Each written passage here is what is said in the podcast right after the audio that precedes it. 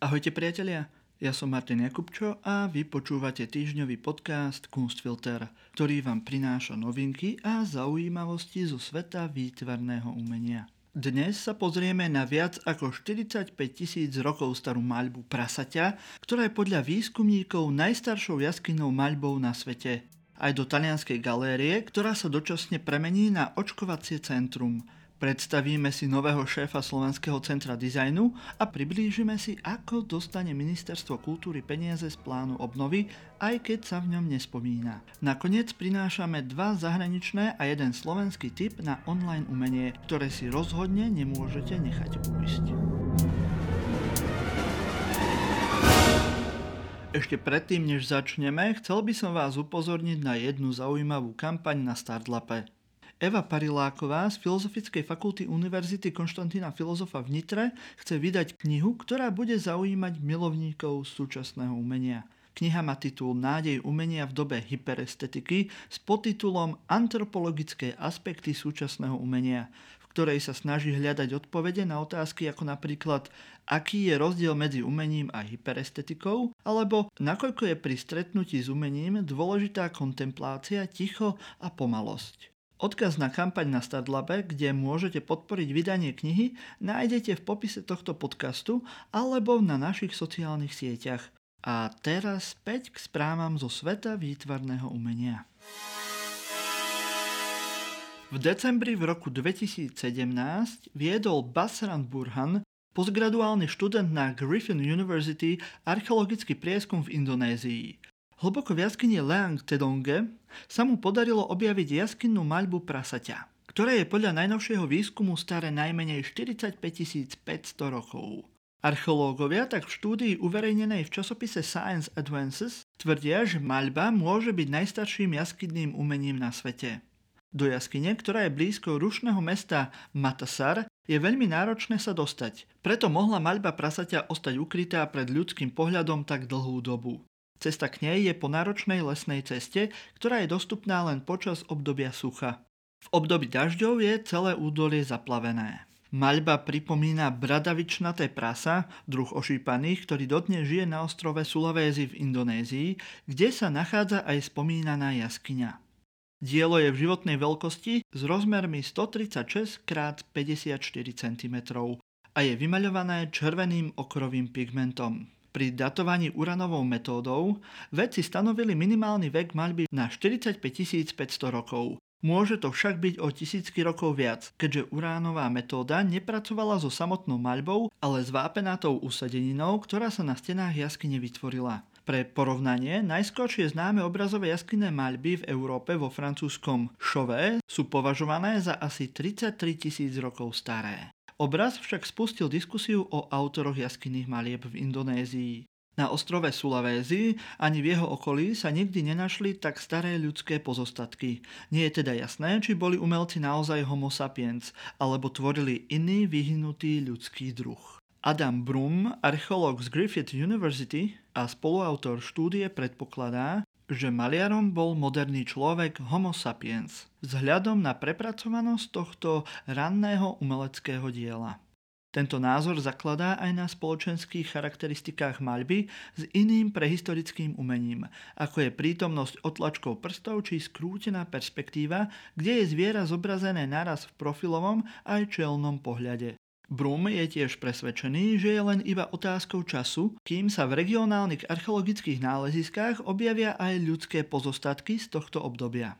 Výskumný tím predpokladá, že sa im v Sulavézi a v okolí podarí nájsť ešte staršie jaskinné maľby. Tlačí ich však čas. Kvôli vlhkému podnebiu sa jaskinné umenie v Indonézii lúpe a bledne rýchlejšie než v iných oblastiach. Doktor Brum uviedol, že je to veľmi znepokojujúce a konečným výsledkom môže byť zničenie indonéského umenia doby ľadovej. Možno aj počas nášho života. Turínske múzeum Castello di Rivoli ponúklo priestory svojej galérie na pomoc v očkovaní v Taliansku. Stane sa tak prvým kultúrnym miestom v Európe, ktoré sa premení na očkovacie centrum pre verejnosť. Pilotný program očkovania začne v marci alebo v apríli, teda v čase, keď už budú zaočkovaní všetci talianskí zdravotníci a hospitalizovaní starší ľudia. Tieto dve skupiny sú v talianskom vakcinačnom programe v prvej vlne očkovania. Riaditeľka múzea Karolin Kristof Bakardžev vo vyhlásení uvádza, že múzeum je dobre vybavené aj na udalosť, pri ktorej je potrebné zachovať poriadne rozostupy a všetky zdravotné opatrenia. Od svojho otvorenia po prvej vlne má múzeum zavedenú kontrolu teploty a aj časový vstup návštevníkov, čo sú tiež dôležité aspekty pre bezproblémové fungovanie vakcinačného centra. Na tejto iniciatíve múzeum spolupracuje s orgánmi zdravotnej starostlivosti v Rivoli. Na očkovanie obyvateľov sa využije tretie poschodie múzea s rozlohou približne 930 m štvorcových. Zatiaľ čo na prvom a druhom poschodí budú stále prebiehať verejné výstavy múzea. Kým budú ľudia čakať na vakcínu, budú môcť vidieť inštaláciu nástenných malieb švajčiarskej umelkyne Claude Comte. Comte tiež pripravuje špecificky pre vakcinačné centrum nové zvukové dielo. Umenie vždy pomohlo, uzdravilo a vyliečilo. Skutočne niektoré z prvých múzeí na svete boli nemocnice, pokračuje Kristof Bakardžev vo svojom vyhlásení. Naše budovy môžu naďalej slúžiť tomuto účelu a plniť naše poslanie Arte Cura, Umenie pomáha. Začiatkom januára média informovali o rozdelení financií z tzv. plánu obnovy medzi jednotlivé ministerstvá. Ministerstvo kultúry v zozname chýbalo, čo samozrejme vzbudilo obavy, že kultúra opäť zostane skrátka a z európskych peňazí, ktoré majú kompenzovať dopady pandémie, nedostane nič. Táto informácia zaujala aj našu redakciu. Preto sme tlačovému oddeleniu ministerstva poslali niekoľko otázok. Zaujímalo nás, či ministerstvo kultúry žiadalo peniaze z plánu obnovy. Koľko a na aké projekty. Rovnako sme chceli vedieť, kto teraz pomôže slovenskej kultúre a ľuďom, ktorí v nej pracujú. Napriek dostatočnému predstihu sme do uzavierky odpoveď nedostali. Na stránke ministerstva však bola zverejnená správa, že plán obnovy s kultúrou počíta. Len trochu inak, ako sme čakali. Citujeme. Pre reformu ministerstvo našlo partnera na ministerstve dopravy a výstavby a celková hodnota tohto komponentu je 700 miliónov eur. Ministerstvo kultúry chce popri pasportizácii národných kultúrnych pamiatok pomocou reformy docieliť aj zvýšenie transparentnosti a zefektívnenie rozhodovania pamiatkových úradov. Investície z komponentu majú taktiež smerovať do obnovy historických a pamiatkovo chránených budov s cieľom zlepšiť možnosti ich využitia a znížiť ich prevádzkové náklady. Koniec citácie. Okrem toho má ministerstvo v pláne ďalšie tri reformy. Jedna sa týka médií, druhá verejných knižníc a tretia má reformovať umelecké fondy. Rokovania stále pokračujú a definitívny verdikt vysloví až Európska komisia ktorá musí predložený plán schváliť. Dovtedy si nielen finančne vyčerpaní pracovníci v kultúre musia vystačiť so súčasnými formami pomoci. Podľa informácií zverejnených na stránke Ministerstva kultúry do konca roka 2020 podporili 269 žiadateľov sumou vyše 850 tisíc eur. Pripomíname, že firmy, ktoré podnikajú v kultúrno-kreatívnom priemysle, môžu o pomoc žiadať do konca marca. Zároveň by mala byť spustená výzva na pomoc pre občianske združenia, nadácie a neziskovky, ktoré dlhodobo pôsobia v kultúre. Po 5 rokoch sa zmenilo vedenie Slovenského centra dizajnu. Doterajšiu riaditeľku Mariu Ryškovú vystriedal zatiaľ poverený riaditeľ Mároš Schmidt ktorý doteraz riadil Slovenské múzeum dizajnu výskumno-vývojové oddelenie Inolob a bol aj zástupcom riaditeľky Slovenského centra dizajnu pre odborné záležitosti. Rok 2021 vyhlásilo Ministerstvo kultúry za rok slovenského dizajnu, keďže práve v tomto roku oslávi Slovenské centrum dizajnu 30 rokov od svojho založenia a zároveň to bude 90 rokov od kolaudácie budovy na Vazovovej ulici, kde sídlila prvá umelecká škola na území Slovenska. Škola umeleckých remesiel, ktorú dnes všetci poznáme ako šupku. Jednotlivé aktivity roku slovenského dizajnu by sme mohli už čoskoro sledovať aj na webovej stránke, ktorú pri tejto príležitosti pripravujú.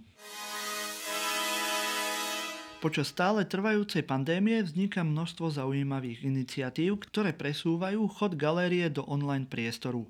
Niekoľko z nich sme vám už v Kunstfiltri predstavili a dnes vám tiež odporúčime dve zahraničné a jednu slovenskú online iniciatívu, ktoré vám môžu spríjemniť čakanie na znovu otvorenie galérií.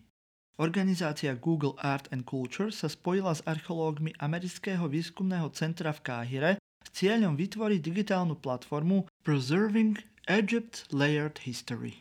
Výsledkom sú online prehliadky najdôležitejších egyptských archeologických lokalít, odhaľujúc príbehy o obnove rôznych miest v Egypte.